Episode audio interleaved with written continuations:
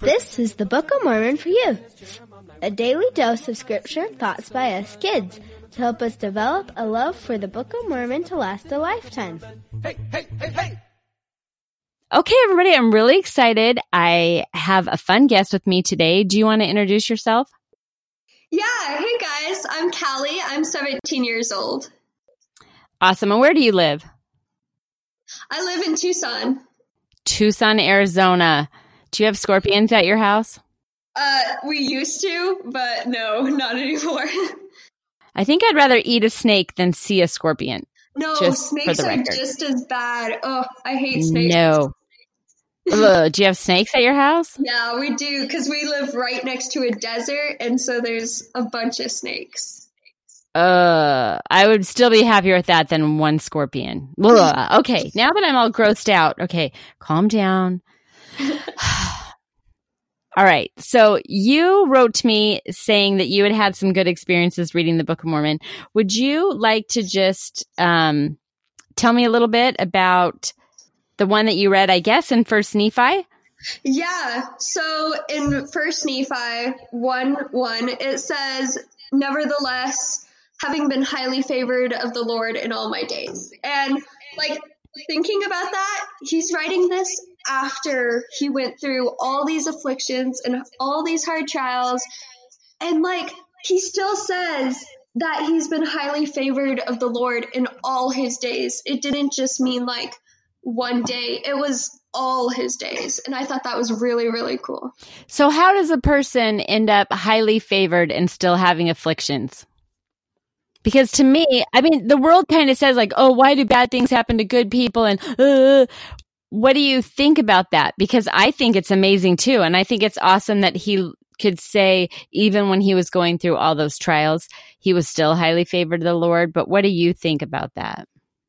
I think it's just about like finding the joy in life because even through the hard days, like there's still so much to be thankful for. Like this year, I've been writing in my journal and reading the scriptures every day, and a couple weeks have gone by, and it's just surprised me every single day how there's been something good and something like I call it like God winks at you, Uh huh. like Uh huh. how he just he just finds ways to let you know that he still loves you.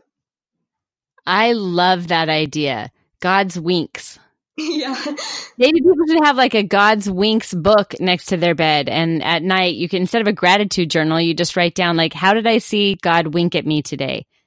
Yeah, it's it's kind of funny. It implies humor as well. No, I think it's cool. So tell me about some of God's winks to you lately, Callie. Um, well, like when I'm having a rough day at school, like I look back and I just realize how somebody either smiled at me or held open the door for me or somebody just came and talked to me when I needed it.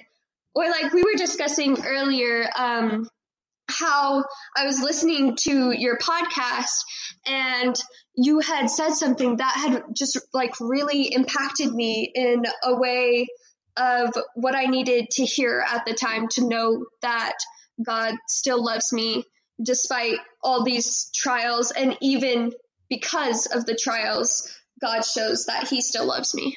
Yes, I think that's so important. On the other podcast, I've talked about how my dad used to say, Who the Lord loves, he tries. And that was kind of my dad saying, like, the Lord must really love me because I'm having these trials. And it's kind of a weird way to think. But as I've looked at my life and I've looked at some of the hardest things I've gone through, I've become a better and better person because of them. So sometimes looking at my situation and saying, man, things are kind of hard right now. The Lord must really love me. It's kind of a different approach, but that was Nephi's approach. Yeah, and it shows like it's contrasted through his brothers how they didn't see it that way. They just like to murmur and complain. And I think sometimes we can do that too. But like, if we look at it, how Nephi looked at it, like the Lord was still with all his family and was there providing for them. Right. And he was the one that noticed it and he was the one that appreciated it. And Laman and Lemuel are whining all day long. And then Nephi's getting on there and saying, I'm so grateful for this promised land or for, you know, all the different things that are going on. He had such an attitude of being grateful. Yeah, definitely. And maybe that's another reason why he didn't think that all of his afflictions just equaled a terrible life. Yeah, and I've like seen friends go through like horrible, horrible lives and seeing how they're able to get through it because they rely on the Lord and they know that no matter what, the Lord is always there for them. So, how do you feel the Lord's love the most for you? Let's say you are having these hard times, you are going through a trial. How do you feel his love the most? honestly, it sounds kind of weird, but like when I pray and like like just I just like rant to him about all these things, and then after I'm done, there's just this huge, overwhelming sense of peace and like. I'm either able to get sleep that night or I suddenly have energy to go out and like get all my crap done that I was worried about. And it's just like the sense of empowerment that God gives me. That's really great from just sitting down and pouring it out to him. Yeah, yeah, definitely. That's really cool. And I think once we can learn to talk to Heavenly Father like a friend or like a real dad, it changes things. Because, like you said, you pour it all out. This is really what's going on. I'm not coming to you formally like somebody I don't know. Like, you're my Heavenly Father, and I'm going to tell you all I've got. And then He can give you that sweet peaceful feeling. That's cool. Yeah. Have you ever, and this isn't for you to say, oh no, I haven't, I'm bad. This is like a thought for you. Have you ever, after you've poured your heart out like that, opened up the Book of Mormon? Oh, yeah, so many times. And sometimes it's really funny. And I think God has a huge sense of humor. And it's something that's just like makes me laugh and then like that relieves me a lot. Uh-huh. Or it's something serious, something where he's like, okay, you need to go and you need to change this. Or it's something comforting, like, I'm here for you. I have you no matter what situation you're in. Right. And that is the magic of the Book of Mormon. That's the message I want to get out to the whole world this year. That's what I want people to learn is that when you pray and then you open the scriptures, it's kind of like you're picking up the phone and calling Heavenly Father, and then He's talking to you back through the pages of the Book of Mormon because it's almost like magic how often it pertains to what's going on in your life. It's like a miracle. Yeah. Yeah.